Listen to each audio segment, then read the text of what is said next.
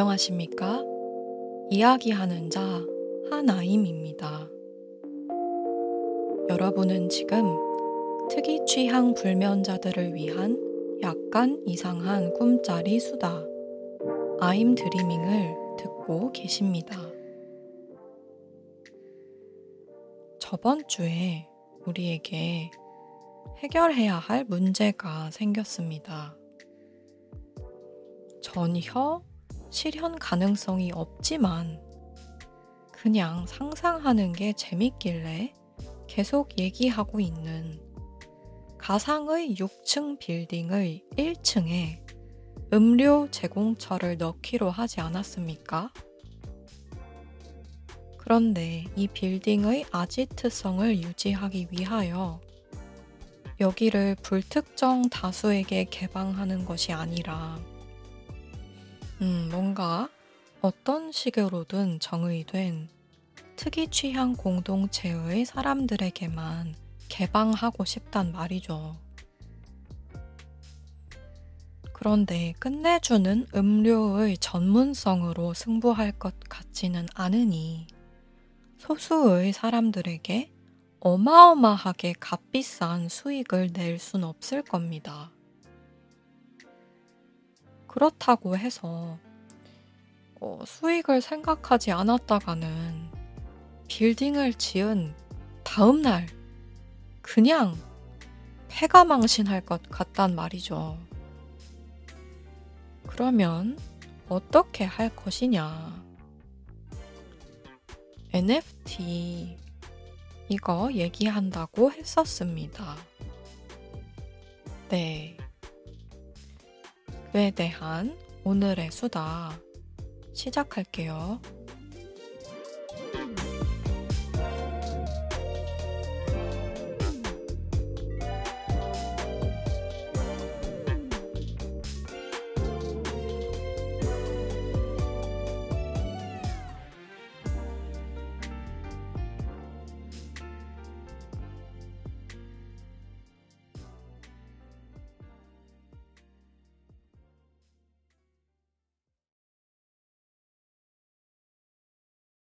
먼저 NFT가 무엇이 아닌지에 대하여 언급을 해보겠습니다. 제가 아무리 NFT 전문가가 아니어도 이건 말할 수 있을 것 같습니다. NFT가 그 자체로 나쁜 건 아닙니다. 그 자체로 좋은 것도 아니에요. 그냥 기술입니다.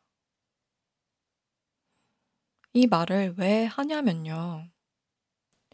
최근에 생긴 루나 사태 때문에 루나와 전혀 관련이 없는 코인이나 블록체인 기술 그 자체나 더 나아가서 하여간에 비교적 새로운 거라면 전부 다 사기고 가짜고 없어져야 한다고 주장하는 측의 목소리가 순간적으로 커진 것 같아서입니다. 그런데 정말 그런가요? 정말로 다 사기고 가짜고 없어져야 하나요? 저는 아니라고 생각합니다. 왜냐하면 전에도 제가 말한 적이 있었던 것 같은데요. 여러분, 칼로 사람을 죽이면 누가 나쁜가요? 칼로 사람을 죽인 사람이 나쁩니다. 칼은 죄가 없습니다. 어떤 자는 칼로 사람을 살리기도 해요. 요리도 하고 수술도 합니다. 칼로 사람 죽인 사람이 있다고 해서 칼로 요리하고 수술하는 사람들의 칼을 빼앗으면 그건 착하고 옳은 일인가요? 또한 인터넷에서 사기가 벌어지면 누가 나쁜가요? 사기친 사람이 나쁩니다. 인터넷은 죄가 없습니다. 다른 누군가는 인터넷으로 사람을 많이 살리기도 합니다.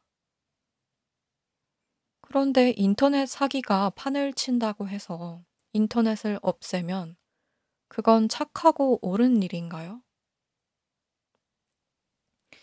이것, 어, 착함, 옳음, 이것에 대해서도 언젠가 한번 얘기를 해보면 좋을 것 같습니다.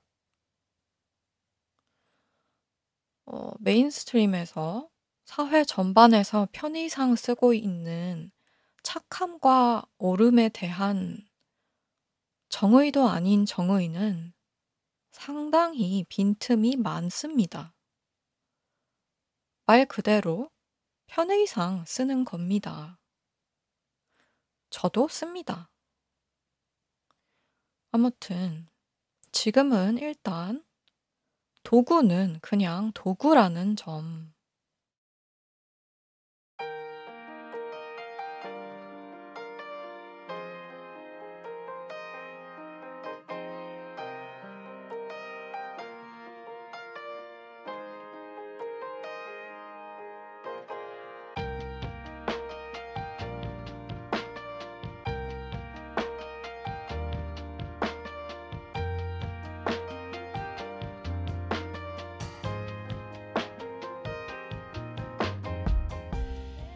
제가 NFT류의 기술에 관심을 갖고 보는 이유는 여럿이 있는데 그 중 하나는 이겁니다.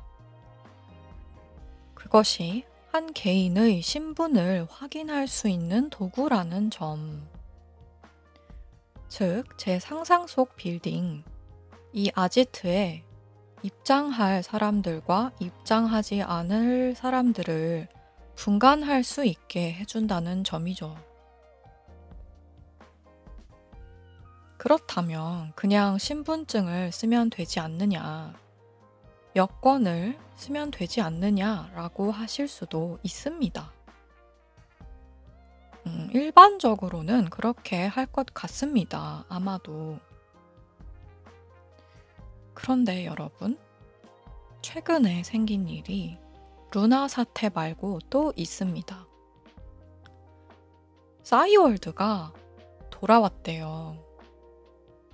그렇다고 하더라고요. 왜 그렇다라고 하지 않고 그렇다고 하더라라고 하냐면요. 써본 적은 없고 전해 듣기만 했기 때문입니다. 그건 또 왜 그런가? 음, 싸이월드는 제가 사는 세상에는 돌아오지 않았기 때문입니다. 싸이월드 계정을 만들려면 한국 휴대폰 번호가 있어야 한다더라고요. 그래서 지금 애플 앱스토어에 가보시면 싸이월드 앱의 평점이 2점 정도고 1점 리뷰가 수두룩합니다. 왜냐? 어, 저처럼 외국에 사는 외국인들은 싸이월드에 접근도 못하기 때문입니다. 음, 어, 물론 한국 기업이 한국에 사는 한국 휴대폰 번호 보유자들을 상대로 장사하겠다는데 무슨 문제냐 하실 수도 있습니다. 맞는 말입니다. 유튜브, 페이스북, 페이스북 메신저, 인스타그램, 기타 등등 국제적으로 제공되는 서비스에 묻힐 계획이라면요. 특히나 싸이월드는 메타버스까지 언급하던데, 어, 한국 휴대폰 번호가 없으면 계정을 못 만드는 상태에서 메타버스를 언급하는 것은 매우 시기상조 같습니다. 어, 혹은 메타버스에 대한 정의가 아주 협소하든가요. 음, 아무튼 싸이월드는 현실에서 제가 운영하는 회사가 아님은 물론이고 가상으로 운영하는 상상도 안 해봤기 때문에 다시 제 상상 속 빌딩으로 돌아가겠습니다. 저는 이 아지트에 국적 때문에 혹은 휴대폰 번호가 없어서 아니면 한국어가 미숙해서 오지 못하는 일이 없었으면 좋겠습니다. 한국어가 필요한 경우도 있겠지만 필요 없는 경우도 있을 수 있습니다. 악기를 연주하는 뮤지션일 수도 있고 사진 작가일 수도 있고 어, 어 웬만큼 손짓 발짓 눈치코치로 의사소통하면 됩니다. 그때가 되면 웬만한 간단한 문장은 기계 번역이 더 정확해질 수도 있고요. 그래서 이렇게 다양한 사람들을 받아들이려면 국제적으로 쓸 수 있는 무언가가 필요합니다.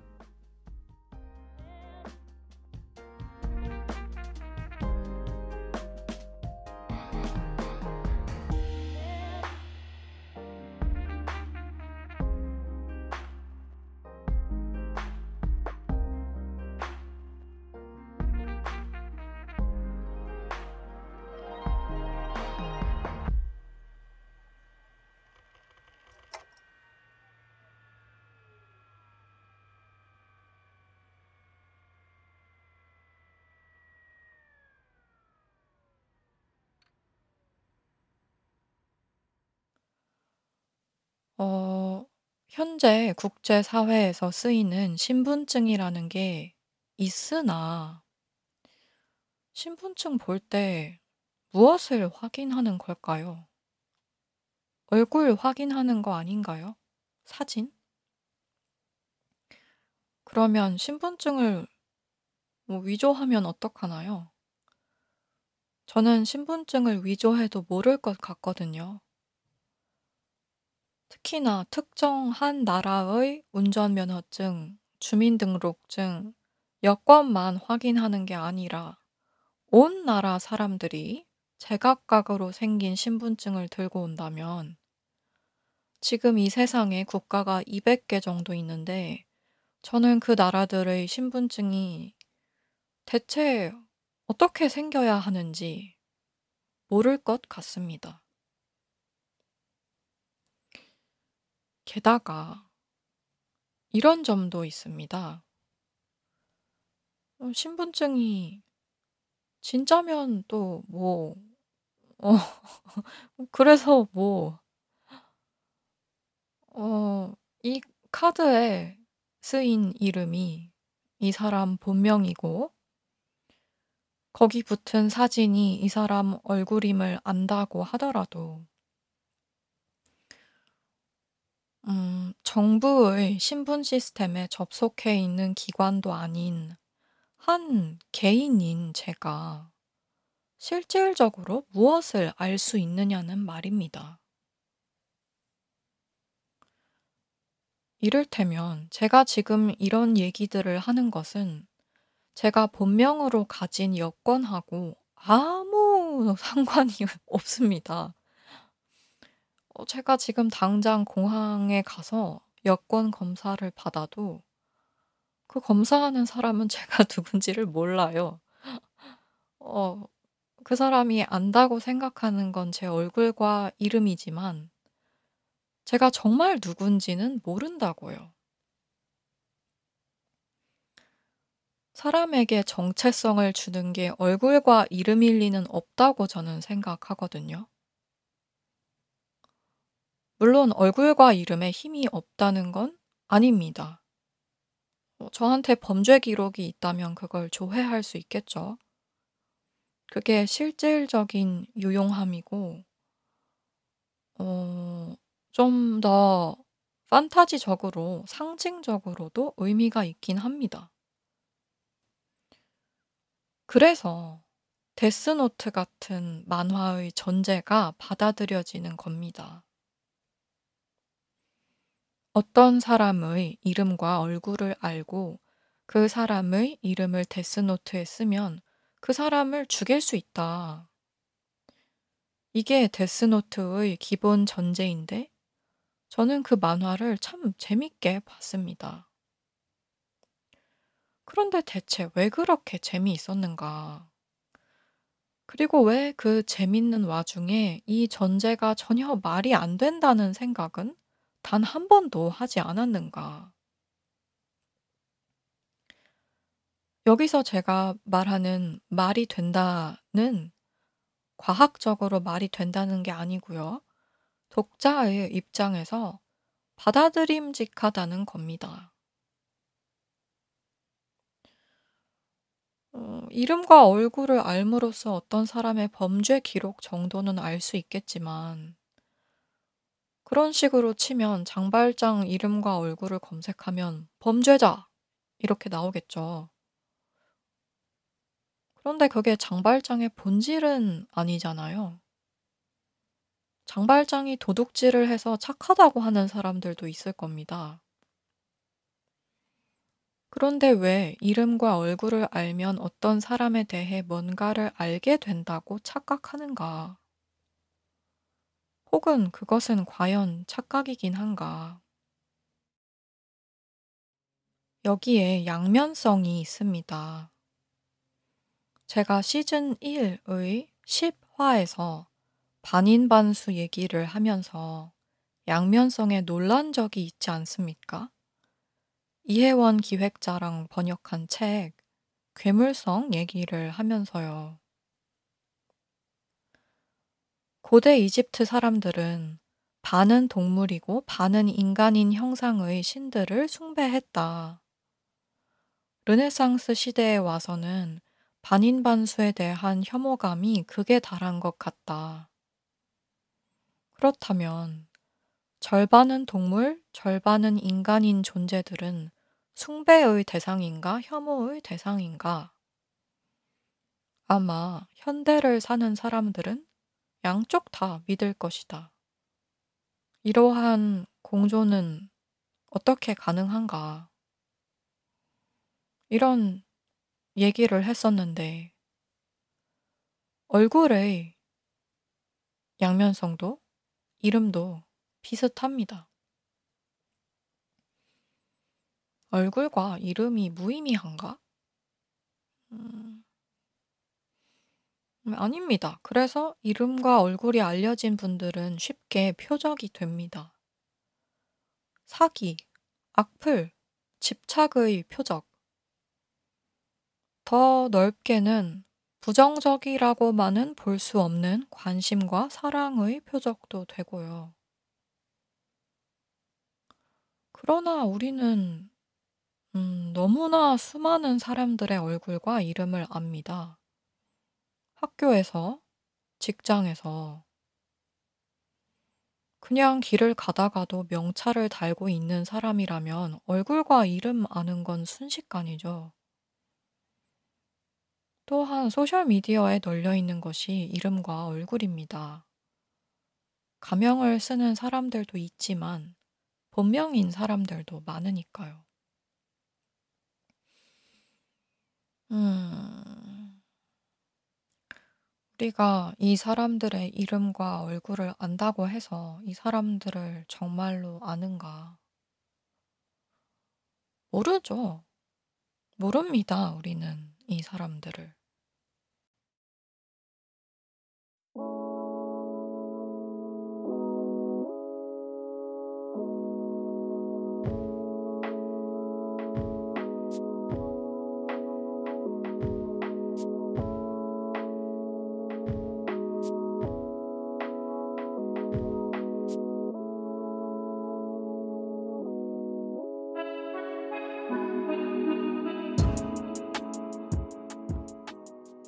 이것이 현대인들이 소셜미디어를 하는 이유 중 하나인 것 같더라고요.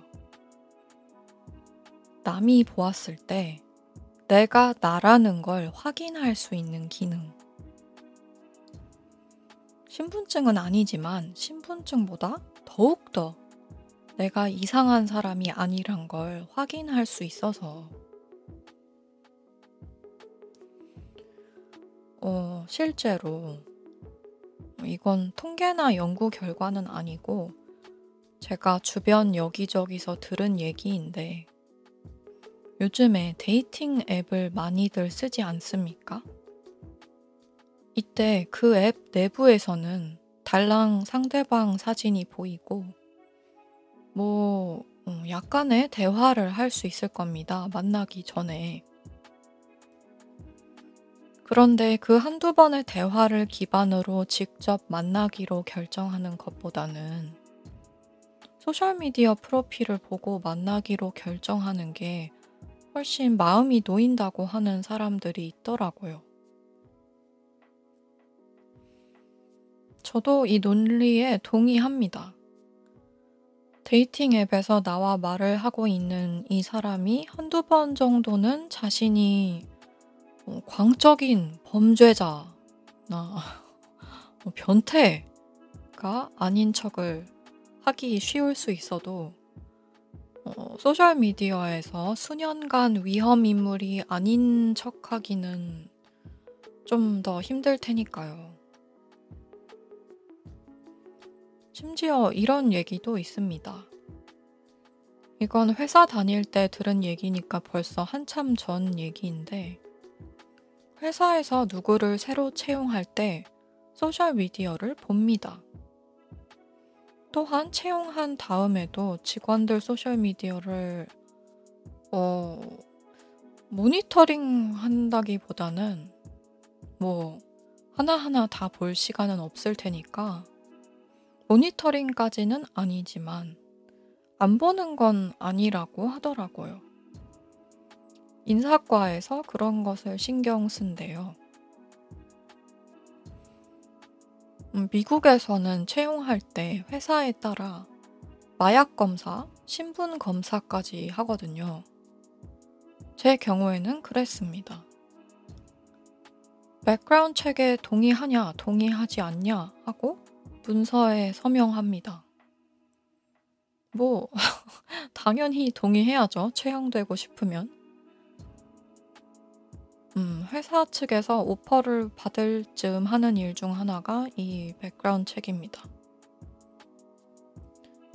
이렇게까지 하는 게 미국에서의 채용인데, 그렇게 공식적인 경로를 통해 이 직원이 완전히 미친 범죄자가 아님을 확인까지 하고서도 그러고서도 또 소셜미디어를 염두에 두고 있다는 뜻입니다. 그런데 소셜미디어도 가짜일 확률이 꽤 있잖아요. 스팸이 엄청, 아, 진짜 엄청 많습니다. 아, 스팸 봇들은 정말 스패머들은 정말 부지런해요. 어쩌면 그렇게 부지런할까? 맨날 말 걸어요. 대단해. 아, 이걸 기계가 한다고 하더라도 이런다고 뭘 얻는 건지 참 알 수가 없습니다.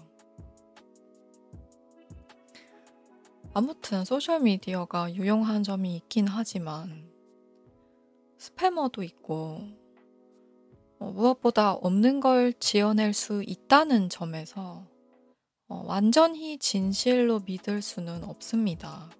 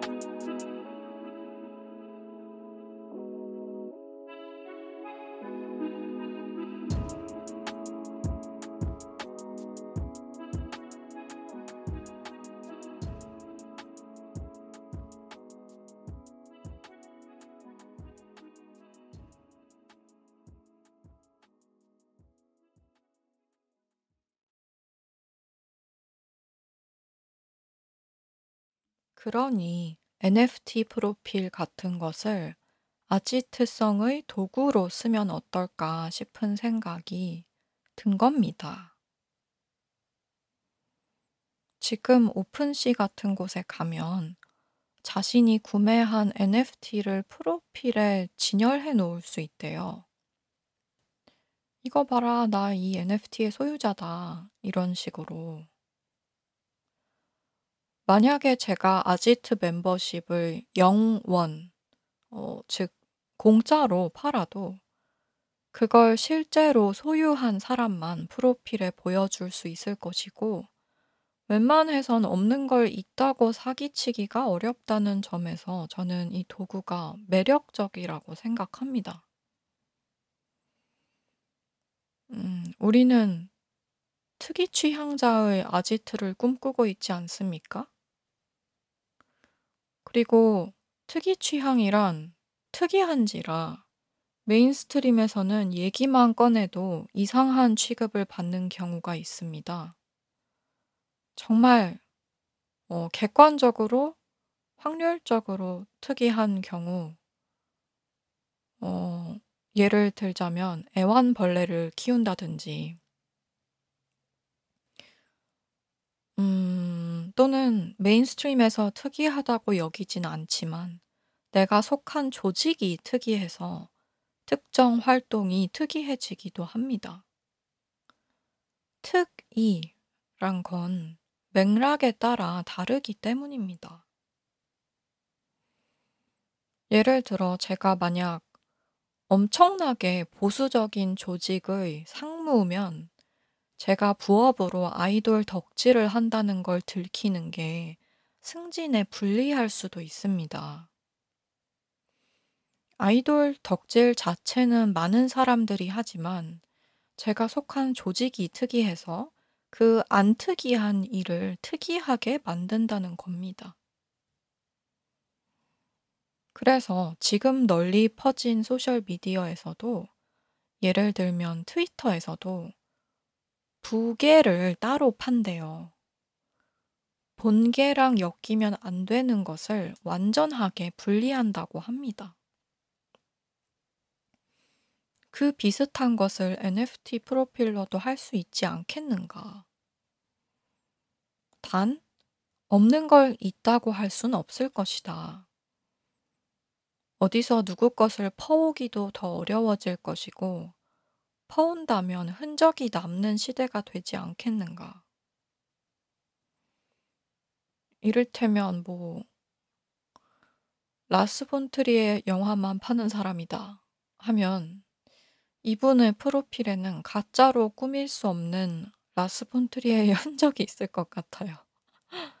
어 라스 폰 트리의 한정판 영상을 갖고 있다든지 그 사람의 광팬들만 속한 모임의 일원이라든지 혹은 에반게리온에 등장하는 철학에 심취해 있는 사람이다 하면 그 사람이 그 분야에 관해 지금까지 생각한 것, 지나온 서적들, 그에 대해 얘기한 어 흔적 같은 게 있을 겁니다. 이 모든 게 지금의 소셜 미디어와는 달리 스팸 없이 팔로워를 사고파는 것 없이 라이크를 유도하는 것 없이 보여질 수 있지 않을까 그런 생각을 합니다.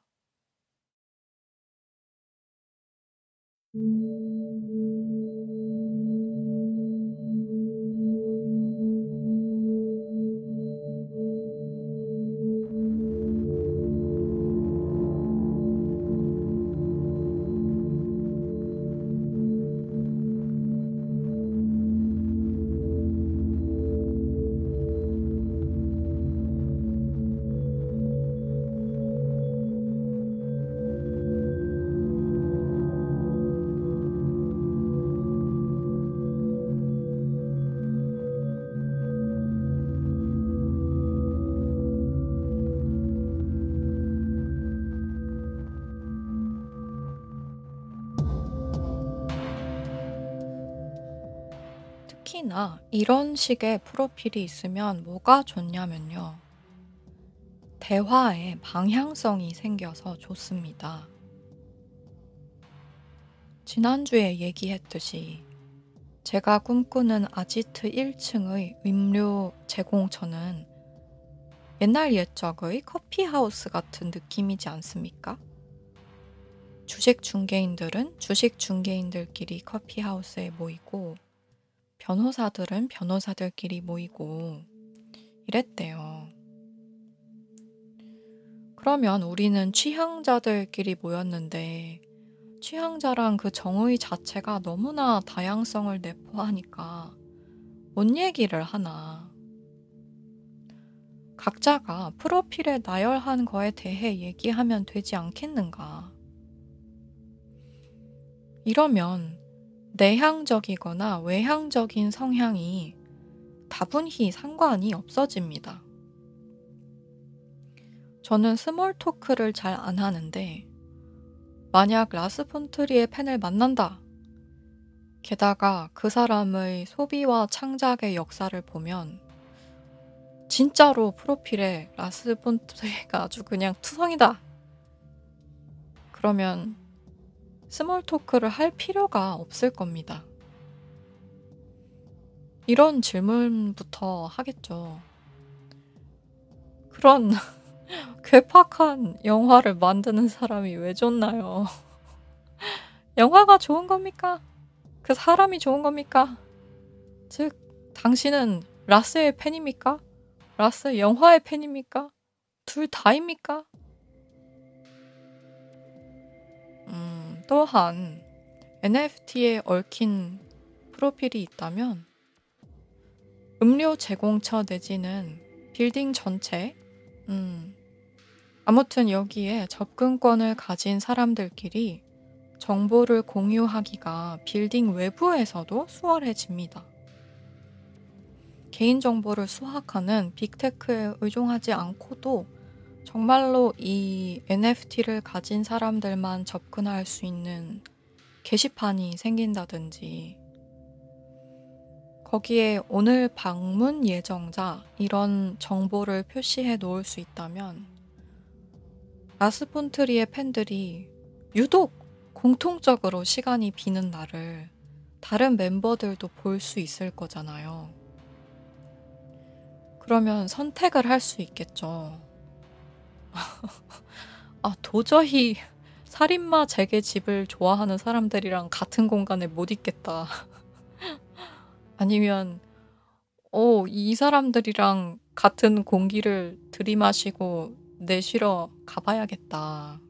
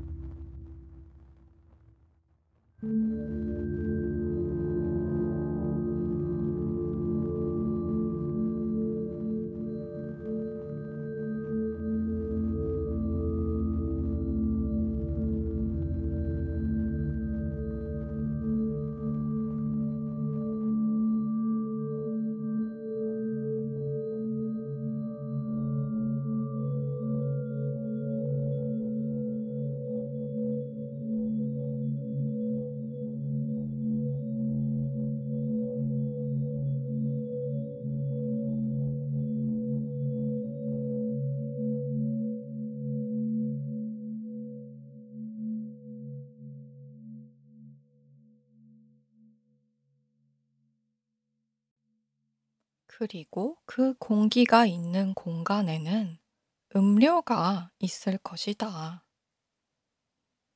커피, 차, 와인, 맥주, 소주, 위스키, 간단한 안주.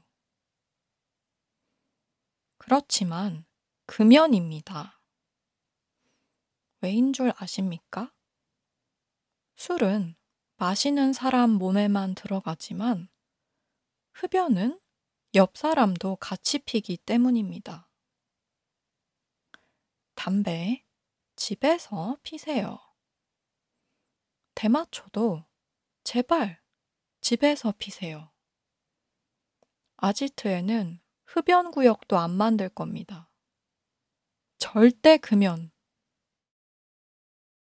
이 측면에서 NFT는 좋은 점이 또 뭐냐면요. 어, 이용 약관 동의를 스마트 컨트랙트에 집어넣을 수 있습니다. 멤버십을 구매함으로써 동의한 증거가 확연하게 남도록 절대 금연 이용 약관에 넣을 거예요. 어, 저는 자기 자신을 해할 권리를 믿는 편입니다. 도움이 필요한 경우도 있지만 아닌 경우도 있어요. 근본적으로 저는 존재가 그 자체로 선이라고 믿지 않습니다. 악도 아니지만 선도 아니에요. 이 측면에서 제가 갖고 있는 존재로는 칼에 대한 태도와 흡사합니다. 존재는 도구입니다. 그걸로 뭘 하는지는 각자 다 다른 거지. 칼을 쥐었다고 해서 나쁘지도 좋지도 않은 것처럼 존재한다고 해서 나쁘지도 좋지도 않습니다. 그러니 자신을 해하는 취향이라면 저는 사실 참 어떻게 해야 할지 모르겠습니다. 전에도 얘기했죠. 정말 저는 누가 자신을 해하는 걸 원한다고 하고 도와달라고 하면 어떻게 해야 할지 모르겠어요. 어, 뭐 막무가내로 그래도 사는 게 좋다. 뭐 모독입니다, 저는. 사는 게 좋은 예시도 봤지만 사는 게 별로 안 좋은 예시도 봤어요. 그게 사실입니다. 그러나 남이 스스로를 해하고 싶지 않을 수도 있는데도 남을 해하는 건 아지트에서 허하지 않을 겁니다. 흡연이 여기에 속합니다. 혼자 피는 건 상관없는데 남에게 간접 흡연을 가하는 행위. 물론 이런 주장을 할 수도 있습니다. 남을 해하는 것, 혹은 남에게 해함 당하는 것도 취향이라고. 맞습니다. 이거에 대해서도 윤리적으로 의문점이 많아요. 일반적으로 법은 성인이라면 자신을 위한 선택을 할 수 있다고 보는데, 그렇다면 살인마와 살인당하고 싶은 자가 만나서 서로 계약을 맺고 그것을 이행하면 법은 살인마를 처벌할 수 있는가? 뭐 이거야말로 라스 폰트리에가 만들 법한 종류의 영화인데 이미 만들었나? 그랬을 수도 있습니다. 아무튼 윤리적으로 의문점이 많아서 흥미롭기는 합니다만 이 길은 너무나 그 끝을 알 수 없다는 점이 문제입니다. 아, 제가 빌딩 주인으로서 형사법 처벌을 받을 수도 있기 때문에 음료 제공처 및 아지트 빌딩 전반에서는 타인을 해하는 일을 지지하지 않으며 적발시 형사 인계한다고 contract에 쓰든지 해야겠습니다. 그리고 자해도 저는 윤리적으로는 정말 참 알 수 없는 영역이 자해라고 생각을 하지만 패가 망신하고 싶지 않기 때문에 컨트랙트를 보수적으로 잡아야 할 것 같습니다. 자해도 아지트 내에서 하지 마세요. 아지트는 책임지지 않습니다. 사실 아무도 아무를 책임지지 않아요. 그것은 그저 삶이 그래서입니다. 아무튼 이런 스마트 컨트랙트는 실용적 이유 때문에 꼭 필요할 것 같습니다. 하지만 그렇다고 뭐 이런 주제가 나쁘다거나 그런 뜻은 아닙니다. 저는 "어 그거 나쁘니까 하지 마. 지지야 지지." 이런 논리는 3세 이하 영아한테만 통한다고 생각합니다. 애들이 흙바닥에 떨어진 과자 주워 먹을 때 얘가 살려면 어른 말을 들어야 한다는 걸 알 때 심지어 3세 이하인데도 이 말이 안 통하는 애들도 있습니다. 어 뭐든지 "안 좋으니까 보지 마. 하지 마. 그냥 그만해. 시키는 대로 해. 너 좋으라고 하는 거야. 그냥 살지 그래. 그래도 살아야지." 하여간에 이런 종류의 모든 말들은 정말로 힘든 상황에 있는 타인에게 별로 유용하지 않다는 게 제 생각입니다. 그보다는 그 상황에 있는 타인에게 유용하지 않은 자기 자신을 유용하게 보이게끔 하는 데에 유용한 듯 하지만 그조차도 뭐 별로 유용하지 않습니다. 참 이것이 그래서 하지 말란다고 안 하는 사람도 있고 그것을 끝까지 들여다보다가 미쳐 도는 사람도 있지 않습니까? 하지 말래서 안 하면 사회에서 살기 편한데 끝까지 들여다보다 미쳐 돈다고 해서 탓하고 싶진 않습니다. 세상이 안 이상한 게 이상한 거라고 저는 생각합니다. 이 세상에 원래 그런 건 단 하나도 없습니다. 그런데 그걸 다 원래 그렇다고 살고 있으니 미쳐 도는 게 당연해요. 그러나 하나님이 빌딩까지 지었으면 절대 패가 망신하고 싶지 않다. 그래서 패가망신으로 다다르는 모든 길목에 있는 위험 요소들을 다 스마트 컨트랙트에 집어넣을 겁니다.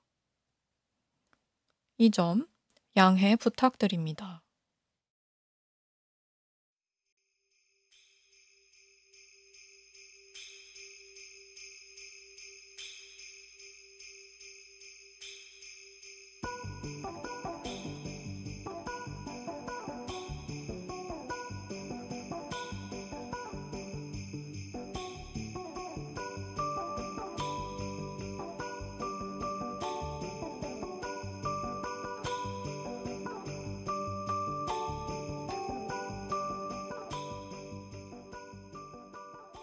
그렇지만 웬만해서 이런 극단적인 케이스는 잘 생길 것 같지 않고요. 생긴다고 하더라도 우리는 불특정 다수와 활동하는 게 아니기 때문에 좀 더 뭔가 어, 단박에 당신은 이상해도 너무 이상하다 라고 하는 상황에 놓이지 않지 않을까 생각이 듭니다. 전반적으로 제 대전제는 이겁니다. 앞으로 있을 사람들보다 지금 있는 사람들의 안위가 더 중요하다. 무한한 팽창이라든가 분명히 공동자원의 끝이 보이는데 일단 저지르고 본다든가 그런 것에 대해 의구심이 있는 편입니다. 본인의 자원은 예외입니다. 자신의 시간을 자신의 마음대로 쓴다든지 그런 거야, 뭐. 그리고 많이 버는 사람이 많이 쓰는 거, 그런 건 자기 마음인데, 그와 달리 그룹이 커지는 와중에 존재가 그 자체로 선일 뿐만 아니라 팽창 역시 그 자체로 선이라고 여기는 사상이 가미되면 문제가 생긴다고 봅니다. 간단하게 어떤 마을의 존속, 부귀영화, 팽창을 선이라고 보고 주변에 온 숲의 나무를 다 베면 그건 이번 생에는 복구 불가입니다. 그래서 아지트도 매해 천만 명이 다녀가는 명소 이런 느낌이 아니라 오는 사람만 오는 데였으면 좋겠습니다. 그렇지만 다양하다. 이 점을 고려했을 때 NFT의 좋은 점은 이것을 복제하는 게 어려우니까 개수를 효과적으로 제한하고 분배할 수 있다는 점입니다. 또한 여기에 뭔가 기한을 뒀으면 좋겠어요. 한번 멤버십을 가지면 더는 아지트에 관심이 없어졌는데도 계속 멤버 자격을 유지하는 종류의 스마트 컨트랙트가 아니라 1년 아니면 한 달 이런 식으로 그러면 어떤 문제를 막을 수 있느냐 하면요. 혹시나 설마 만약에 자칫하다 아지트가 정말로 매해 천만 명이 다녀가는 명소가 된다면 이들이 갑자기 한꺼번에 몰려와서 아지트 내부에 이미 들어와 있는 사람들의 쾌적함에 해가 되고 마찬가지로 내부에 있는 사람들은 바깥에 몰려와서 기다리고 있는 사람들에게 해가 되는 상황을 방지할 수 있는 겁니다. 예약제를 운영할 수도 있고, 예약을 맨날 걸어놓고서 노쇼하는 멤버도 알 수 있고, 예약제는 아니고 선착순이지만 이미 공간에 들어와 있는 사람이 몇 명인지 멤버 전용 게시판에서 확인할 수 있도록 해서 줄을 서서 기다리는 상황을 막을 수도 있습니다. 그리고 기간 제한을 두면 멤버십을 실제로 쓸 사람들에게 멤버십이 돌아갈 것 같습니다. 한 달짜리 멤버십인데 그 한 달간 회사에서 업무로 바쁠 것이 확실하면 그냥 멤버십을 안 구하는 편이 좋겠죠. 또한 멤버십을 구해 놓았으나 한 번도 방문하지 않은 경우에는 그 멤버십 권한이 자동으로 다시 시장에 풀리도록 컨트랙트를 설정해 둔다든지 할 수도 있을 겁니다. 이것이 특히나 왜 중요하냐면요, 여러분. 어, 사람들이 사는 책에는 여러 종류가 있습니다. 읽으려고 사는 책이 있고, 내가 이 책을 샀다는 걸 보여주려고 사는 책이 있습니다. 멤버십도 비슷할 수도 있을 것 같습니다. 그런데 쓸 게 아니라 소유만 할 거면 무용하지 않습니까? 자기 NFT 프로필에 전시만 해놓으면 그것이 무슨 소용인고?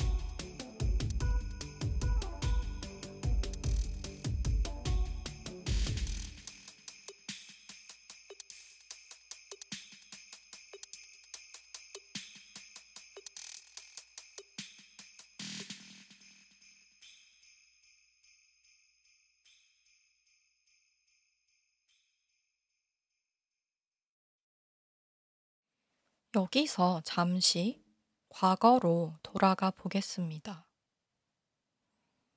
제가 에피소드 13 모던 범절 링크는 파도를 타고에서 링크란 것이 얼마나 모두에게 좋은 아름다운 현대 사회의 범절인가에 대해 얘기했지 않습니까?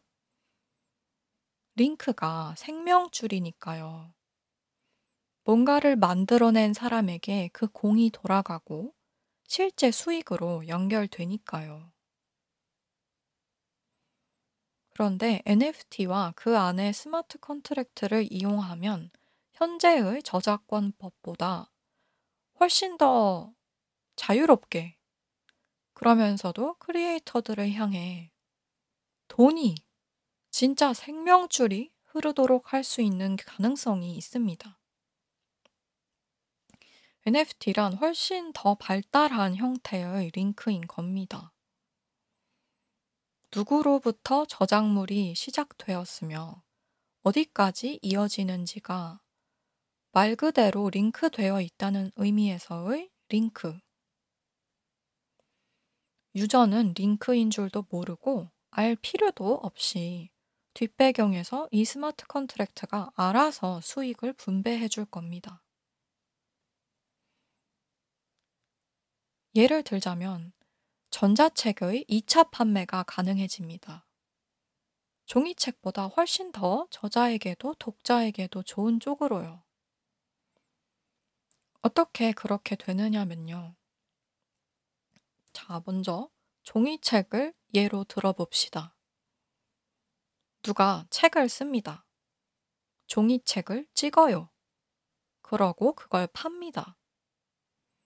이런 책들이 중고책으로 2차 판매가 되기도 하죠. 이때 저자는 그 판매금의 수익을 받지 못합니다.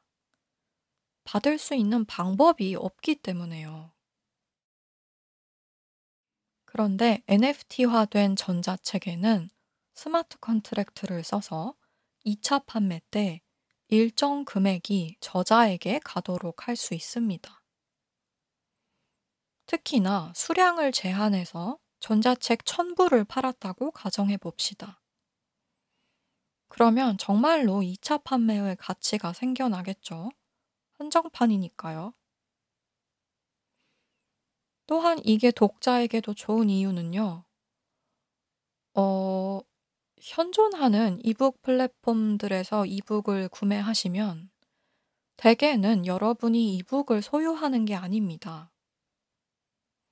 이북이 여러분에게 라이센싱 된 겁니다. 여러분이 사용하시는 플랫폼의 이용 약관을 한번 읽어보세요. 이건 플랫폼마다 다를 수 있으니까요. 그래도 대형 플랫폼 예를 하나 들자면 아마존입니다. 아마존은 이미 이북을 구매한 그러나 엄밀히는 라이센싱 했던 사람들에게서 그 이북을 도로 회수한 전력이 있습니다. 그래도 돼요. 그게 이용 약관에 써 있어요. 물론 아마존이 특별한 이유 없이 아무 때나 그런 행동을 하진 않지만 충분히 그럴 수 있단 얘기입니다. 디지털로 소비하는 많은 것들이 소비자의 소유가 아닙니다. 라이센싱 된 겁니다. 구매와 라이센싱을 좀 동의어스럽게 쓰는 경우가 많지만 엄밀히는 다른 겁니다. 그런데 NFT로 된 민트된 무언가는 내가 소유하게 되는 거예요. 소비자가. 그래서 되팔 수도 있는 거고 누가 뺏어갈 수도 없는 거고 놀라운 거라고 저는 생각합니다. 판매와 구매의 판도가 완전히 바뀔 겁니다. 근본적 링크, 출처가 누구인지, 스마트 계약이 어디까지를 신경 써야 하는지가 확정되어 있기 때문에요.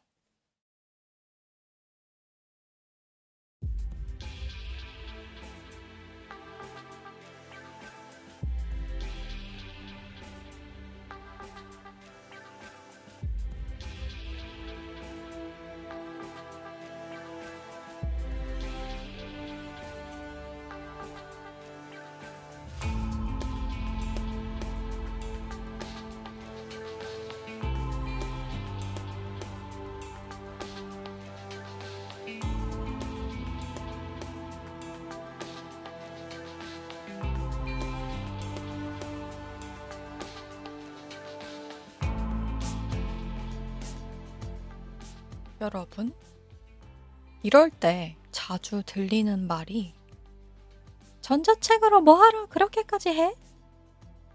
이런 말입니다. 책을 소유해서 뭘 어쩔 거야? 물론 모든 걸 다 소유할 필요가 없긴 하지만 제가 말하는 건 이 그 다음을 보지도 못하고 답에 관심도 없으면서 습관적으로 질문형 수작을 거는 태도입니다. 난 전자책으로 그렇게 안 해. 이건 뭐 상관없죠. 그런데 전자책으로 뭐하러 그렇게까지 해라니. 뭐하러 그러겠어. 전자책에만 적용되는 게 아니니까 그러지. NFT 얘기를 하면 꼭 나오는 말이 있지 않습니까? 겨우 고작 원숭이 그림을 사고 파는데 왜 저 난리야? 음, 제가 원숭이 그림을 사라는 게 아닌 거 여러분은 아시죠? 어, 물론 원숭이 그림을 사고 싶으면 사는 겁니다. 그런데 원숭이 그림만 사라는 게 아닙니다. 전자책만 이런 식으로 할 수 있다는 게 아니고요. 이런 것들이 논의되고 있는데, 실제로 벌어지고 있는데, 그건 지금이고, 앞으로는 이 도구로 뭘 할까? 이거에 대해 얘기하고 있는 겁니다. 차가 처음에 나올 때 이러는 사람들이 있었다고 합니다. 말보다 빠를 필요가 뭐가 있어? 컴퓨터가 처음에 나올 때는 대체 그걸 어디에 써? 스마트폰 나오니까 그게 왜 필요해? 어, 제가 이랬습니다. 스마트폰 때. 저는 24시간 연결되고 싶은 욕구가 없거든요. 그런데 24시간 연결은 그저 스마트폰의 한 측면일 뿐이었고, 어, 저도 유사시에 쓰면 될 뿐이지 늘 써야 할 필요는 없는 기능이었더라고요. 그래서 제 폰은 24시간 묵음으로 설정되어 있습니다. 저는 모든 전화와 문자, 이메일, 앱 알람, 기타 등등의 실시간 소리를 전혀 듣지 못합니다. 대개는 폰을 끄고 잡니다. 그러나 여행 중이라든지 하면 시차가 생기면서 24시간 연결이 유용한 경우가 생깁니다. 또한 다른 측면에서 스마트폰을 아주 유용하게 쓰고 있습니다. 검색. 그냥 휴대용 검색기로 써요. 그리고 밖에서 오디오북이나 팟캐스트를 들을 때 주로 씁니다. 아무튼 NFT든 메타버스든 뭐든지 간에 다음의 무언가도 차처럼 컴퓨터처럼 스마트폰처럼 되지 않겠습니까? 그런데 다음의 차, 컴퓨터, 스마트폰이 무엇이 될지 딱 하나 맞히기는 어렵습니다. 앞으로 10년간 한 획을 그을 발명은? 이라는 질문이 있었을 때 정답! 무엇 무엇! 이렇게 말하고 그게 맞는 답일 확률이 너무 낮다고요. 그러니 어떻게 한다? 다 상상해보고 다 고려해보면 됩니다. 겨우 고작 원숭이 그림을 저 돈 주고 왜 사? 라고 묻더라도 그냥 수사적으로 묻는 게 아니라 실제로 상상해보면 유용하리라고 생각합니다.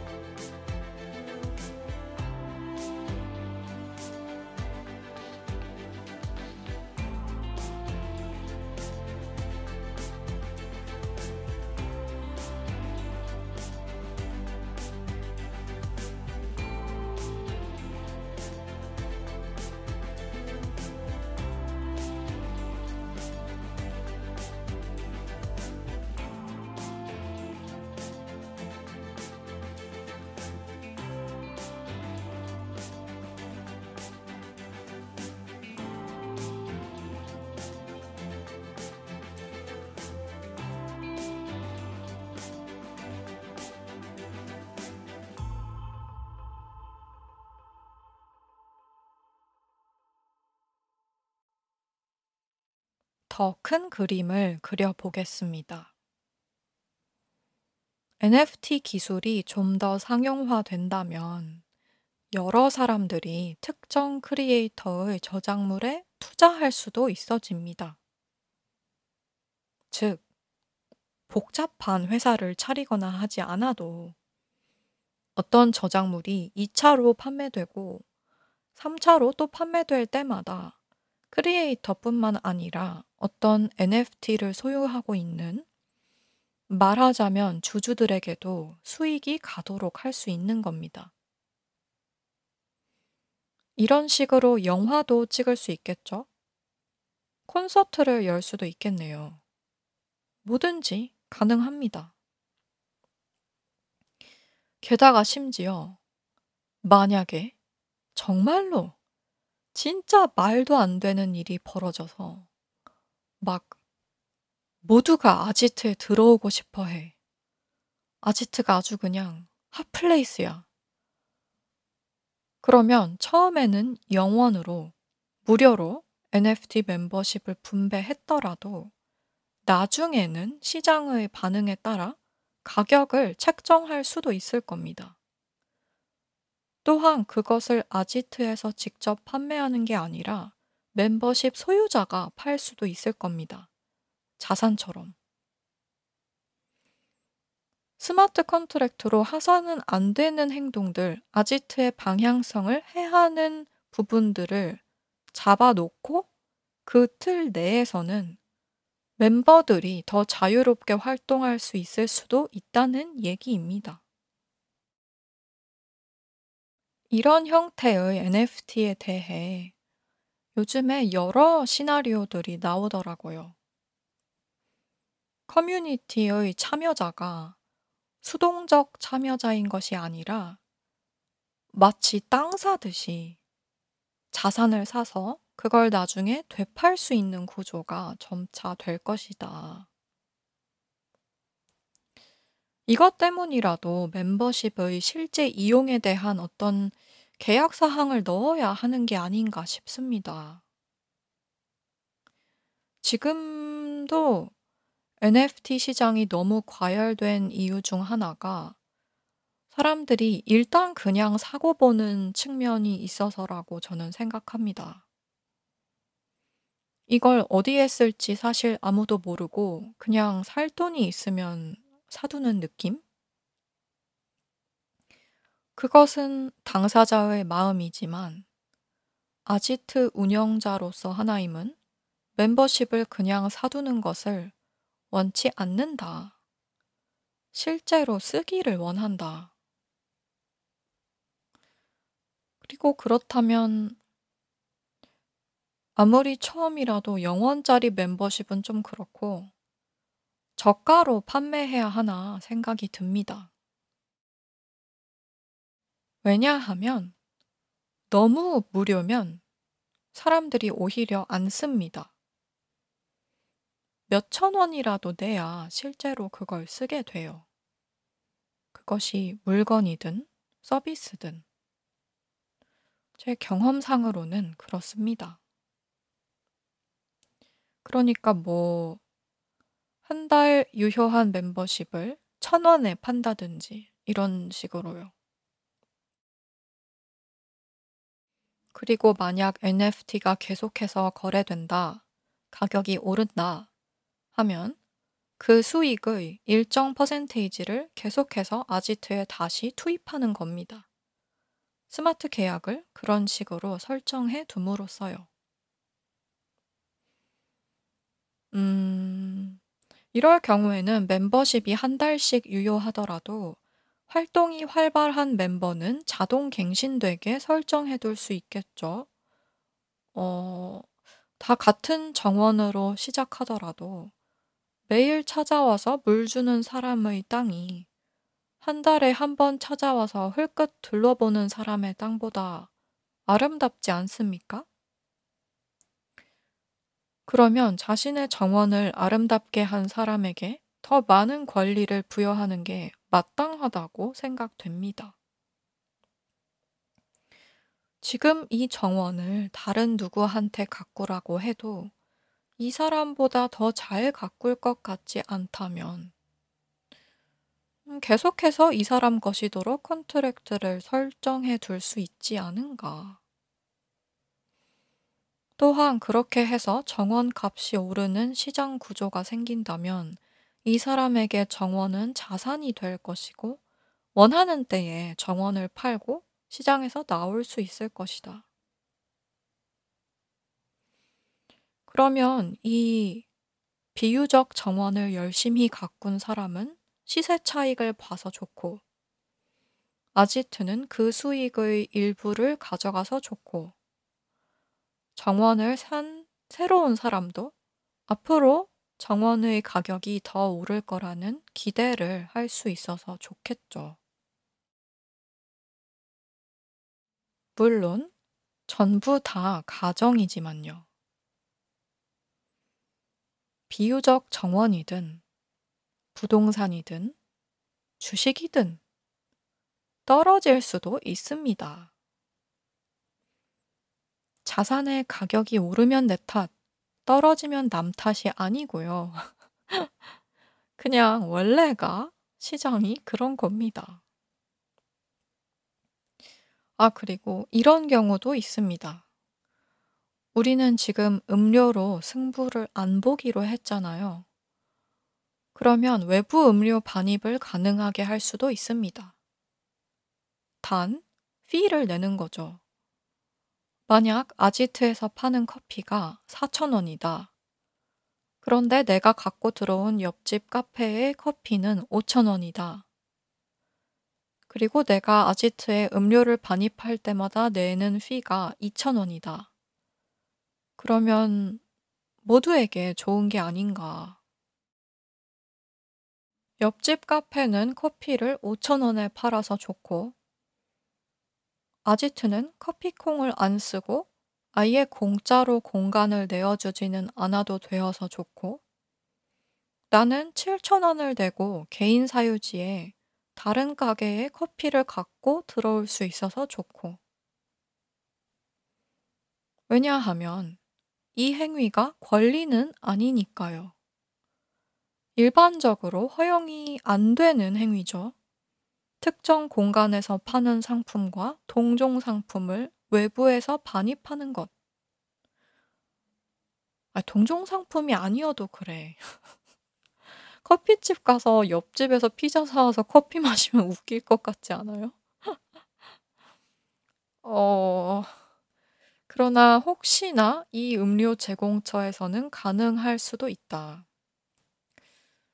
피자는 너무 냄새가 퍼질 것 같은데 잘 모르겠고요.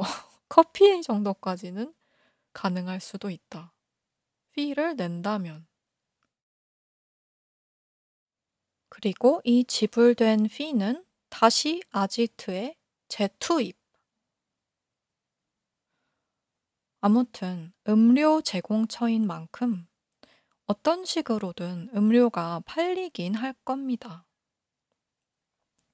그런데 음료를 뭔가 꼭 사라고 하고 싶지 않아서 멤버십 구조를 생각한 측면도 있습니다. 일반적인 음료 판매점에서는 암묵적인 룰이 있지 않습니까? 어, 양심적으로 좀 2시간 앉아 있을 때마다 커피 한 잔씩은 좀 사라. 이런 식으로. 이런 룰이 이해가 갑니다. 그런데 아지트는 결이 다르기 때문에 그런 방식을 안 써도 됐으면 좋겠단 말이죠. 뭐냐 하면 저는 이 공간에서 직접적으로 돈을 쓰지 않더라도 음 그럴 음 여력이 안 되더라도 뭔가 다른 방식으로 기여할 수 있는 시스템이 생겼으면 좋겠습니다. 그래서 NFT가 상용화되어 본인이 평소에 관심 가져온 그런 많은 것들과 아지트를 어떻게든 연결시킬 수 있다면 좋을 것 같아요.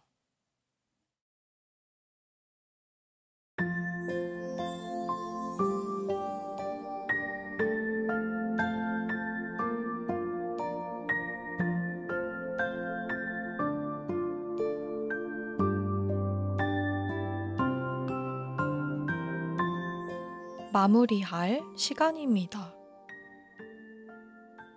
여러분, 스마트 컨트랙트는 스피드와 효율 측면에서 단연 왕킹짱인 것 같습니다.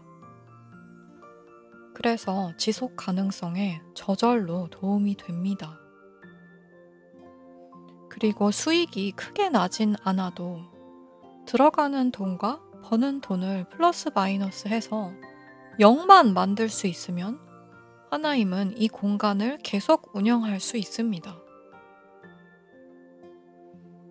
NFT 멤버십은 아지트성과도 잘 들어맞습니다. 제가 하는 일 중에 불특정 다수를 겨냥한 일은 하나도 없어요. 그러니 아지트로 운영할 수 있을 것 같으면 하고, 아니면 말고. 어, 분명 제가 생각을 못한 기술 활용 방법이 수없이 많을 겁니다. 저는 10년 후 제가 이번 에피소드에서 들어놓은 이 모든 말들이 전부 다 바보 멍청구리의 말이 될 그 날을 기다립니다. 그러면 세상이 매우 신나게 변해 있을 것 같습니다. 오늘은 여기까지입니다. 제가 하는 모든 일에 대한 기록과 이번 에피소드의 녹취록은 제 웹사이트에서 확인하실 수 있습니다. 이에 대한 링크 및 오늘 에피소드에서 언급된 각종 토픽들의 토픽들의 관한 링크들을 전부 쇼노츠에 올려놓겠습니다. 여러분에게 특이 취향 친구가 있으시면 이 팟캐스트에 대해 얘기해 주세요. 그럼 아직 깨어 계신 분들도 잠드신 분들도 좋은 꿈 꾸시길 바랍니다. 지금까지 하나임이었습니다.